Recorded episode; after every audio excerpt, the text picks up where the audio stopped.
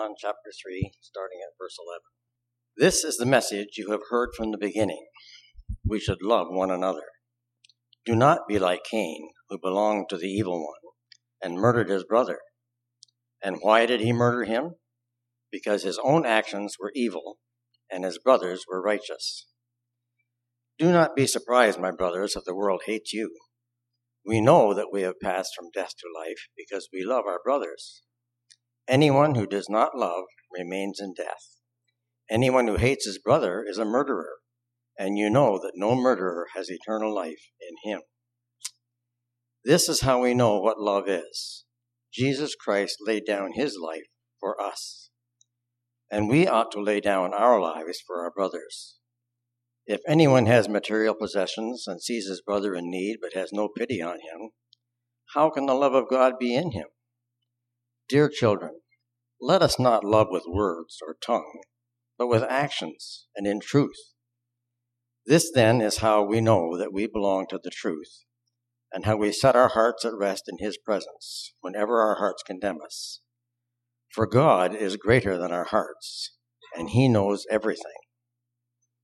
Dear friends, if our hearts do not condemn us, we have confidence before God and receive from Him anything we ask because we obey His commands and do what pleases Him.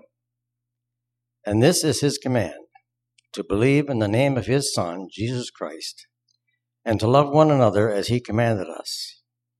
Those who obey His commands live in Him and He in them. And this is how we know that He lives in us. We know it by the Spirit He gave us. Amen. An irate customer called the newspaper office, loudly demanding to know where her Sunday edition was. Ma'am, said the employee, today is Saturday. The Sunday paper is not delivered until Sunday.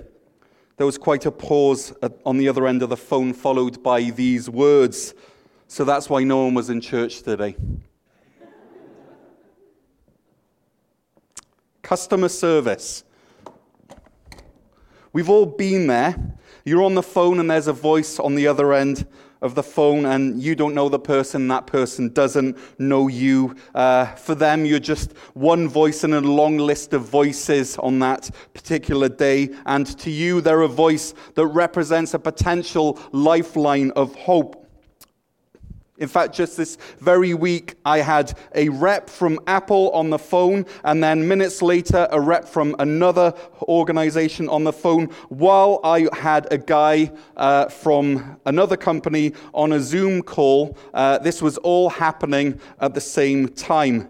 It was uh, insanity, and, but they were all super helpful. And uh, I think that we're one step closer to having a church app. That's what all of these conversations were about. So I think we're one step closer, but it's a, it's a fairly convoluted process, way above my pay grade, which is why I need customer service. But when um, but when we deal with customer service, there are times uh, in the conversation when you know, you just know that this conversation is going absolutely nowhere. And you know that you're getting frustrated. And so you say these five immortal words. Actually, six immortal words. Can I speak? To a supervisor. And that's the moment when, in effect, what you're saying to the other person on the other end of the phone, you're saying, Thanks, but I think I've gotten out of you all that I'm able to get, so let me speak to someone with real authority, someone who is greater than the issue that I have. And, friends, you have a heart issue. The heart is deceitful above all things and beyond cure. Who can understand it? This is what Jeremiah, the, the weeping prophet, asks in Jeremiah 17, verse 9. The heart is deceitful above all things. Who can understand it? He's on the phone with customer service. He knows that he has a defective product. He knows that his heart is not doing what it's supposed to be doing. Then the voice of the on the other end of the call says to him in verse 10 of Jeremiah chapter 17, I the Lord search the heart and examine the mind and reward each person according to their conduct, according to what their deeds deserve. You have a heart issue, and God is the only one who can troubleshoot it. Friends, God knows your heart and he is greater than your heart, as 1 John 3, verse uh, 20 tells us.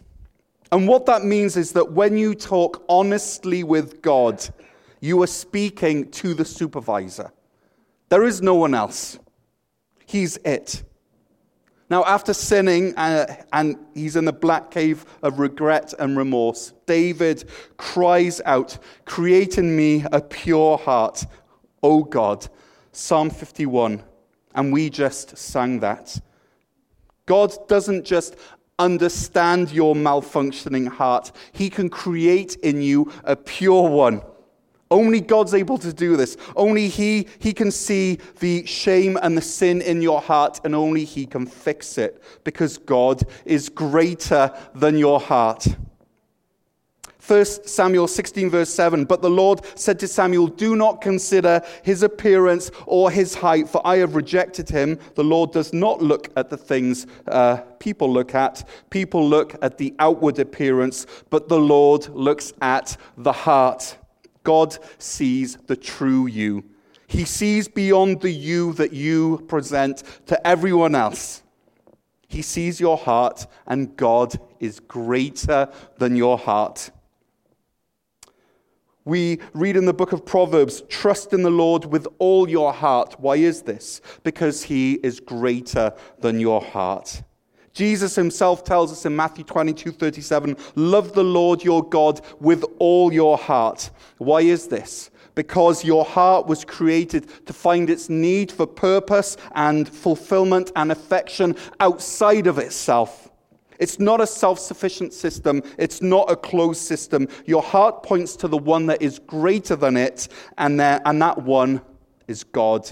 God is greater than your heart.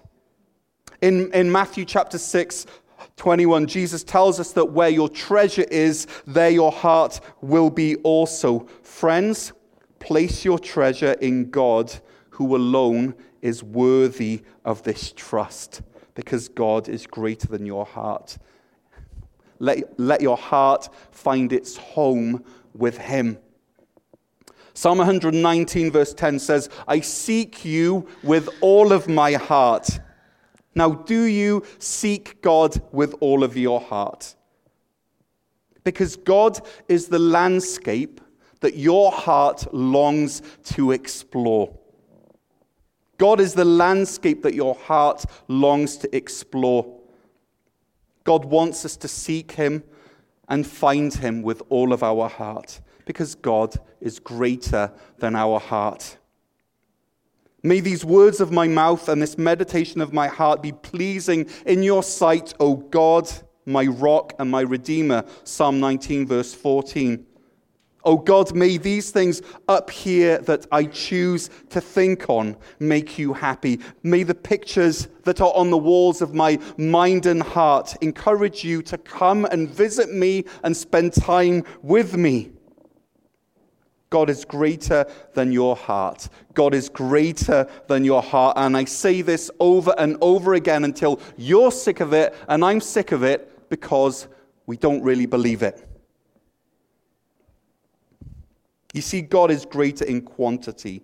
Your heart is limited and small and weak, but God is joyful and big and robust and hope filled and content. This is God.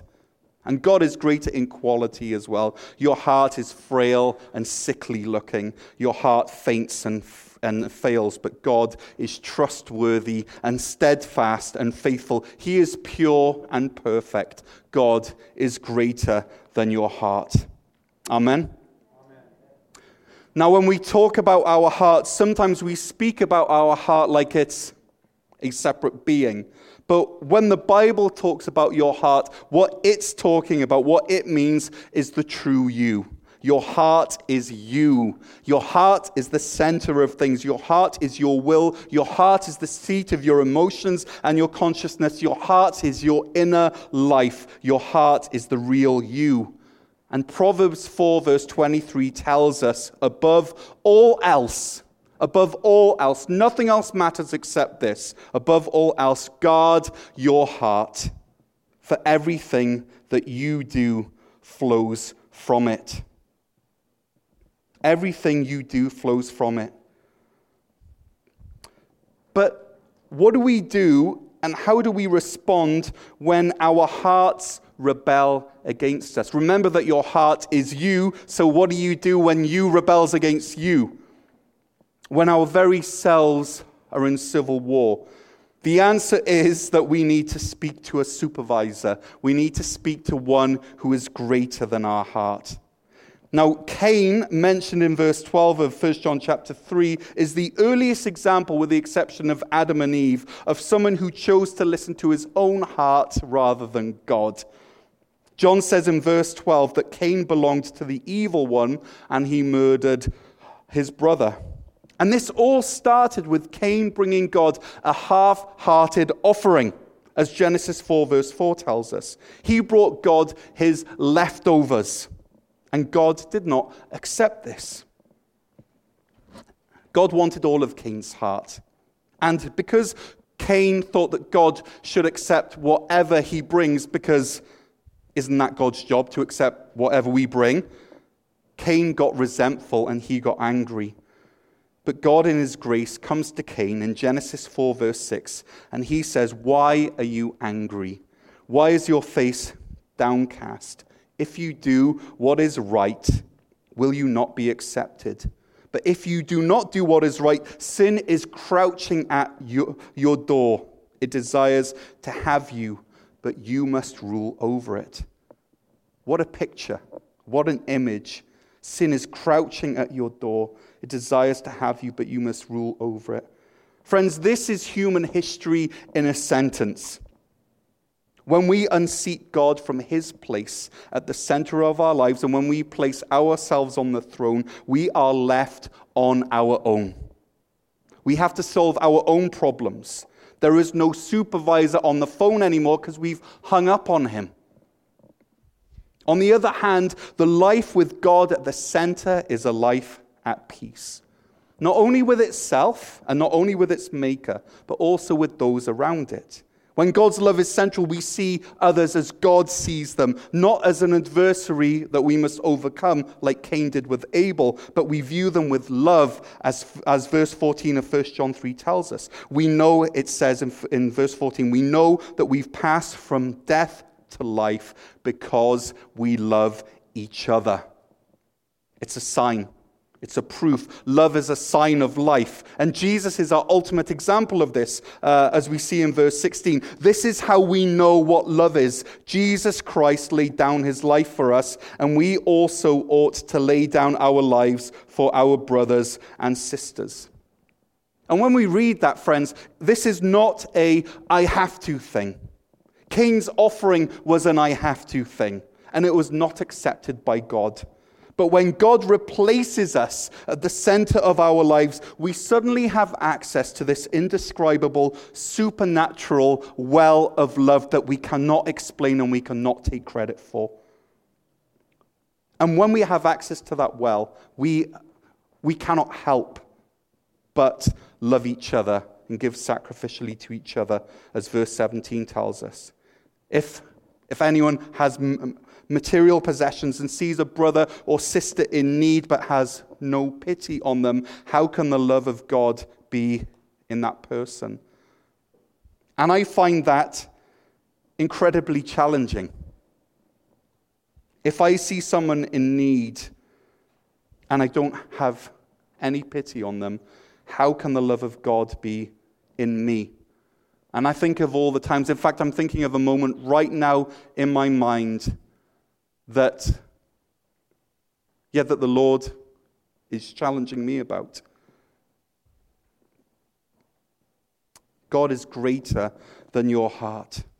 Allow Him to fill you and take His rightful place as King of your heart.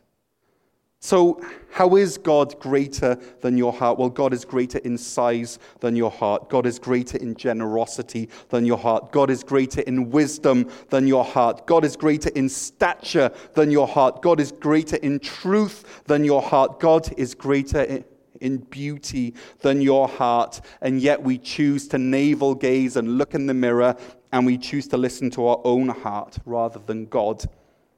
When we, when we choose to take our own advice from our inner place of our life rather than seeking God's opinion, we are, in effect, hanging up on God, leaving Him w- with a dial tone as we try to fix our problems, the problems that we ourselves caused. Friends, your, your, your heart is sometimes your worst enemy. Don't trust your heart, don't follow your heart. If your heart does not have its locus or its purpose outside of itself, then it's trusting itself to be everything that you need. And like I said earlier, your heart is you. So if you're stuck down a hole and you're shouting and calling and crying out and you're expecting you to throw you a rope, well, you see the problem. Here's the truth our hearts really condemn us as verse 20 of 1 John 3 tells us. Our hearts really point the finger. Our heart says to us, You may as well quit. Your heart says to you that God would never love someone like you. Now, I wonder have you ever experienced that kind of self talk? If you have, you shouldn't be surprised. After all, you got yourself into the pit in the first place. We, we, we each get ourselves into this pit, and so we need someone else to get us out of it. My, my, my heart tells me that I'm a fake. My heart tells me that I'm not worthy. My heart tells me that my sin has disqualified me from this race that God has placed me in. My heart tells me that I should quit leading and that I should go do something else. My heart speaks loud and clear. My heart condemns me. And if I'm honest, many times my heart is right. In and of myself, I am not worthy. I have sinned myself into a dead end road. I have failed. Way too often we are consumed with the lust of the flesh and the lust of the eyes and the pride of life.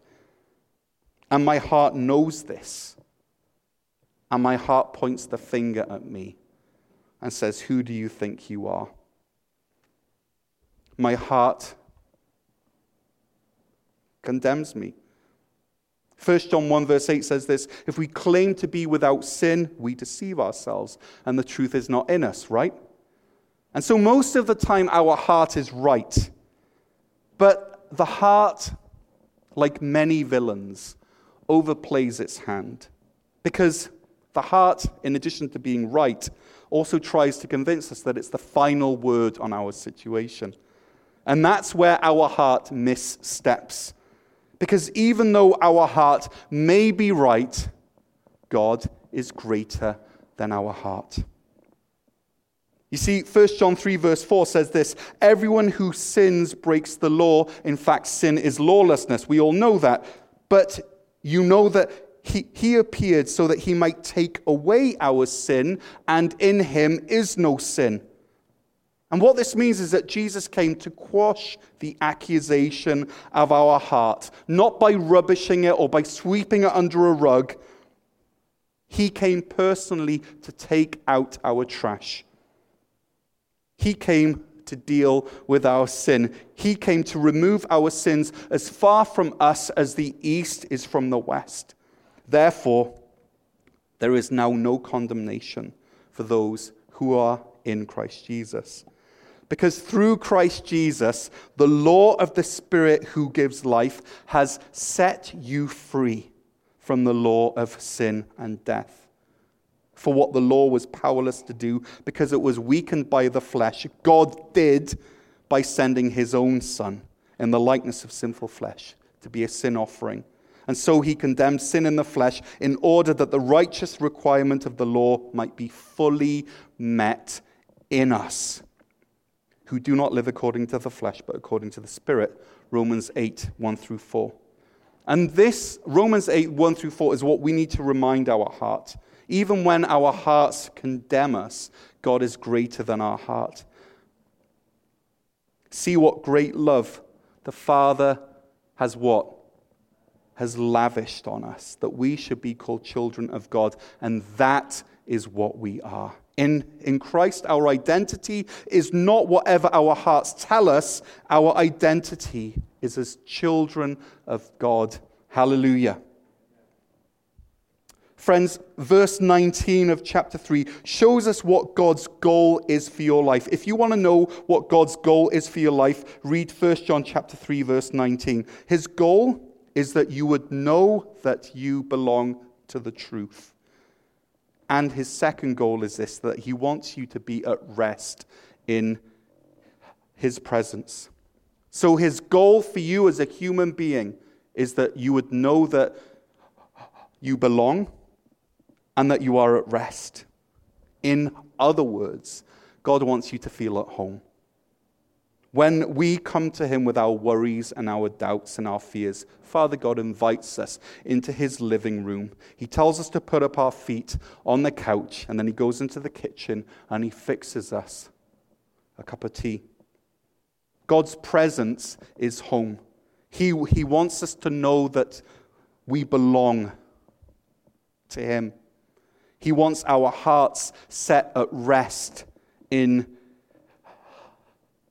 his presence. Now, I wonder if you knew that God's manifest presence was here right now. I wonder how many of you would feel at rest. How many of you, if you knew that God was here right now, how many of you would say, I'm at home?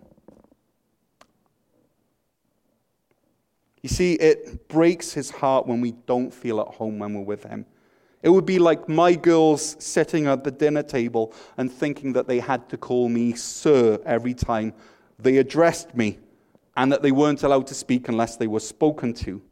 No, around the meal table, I want to have the hum of chatter and conversation. And God's wish is that you would just chat with Him, that you would spend time with Him, that you would feel at home in His presence.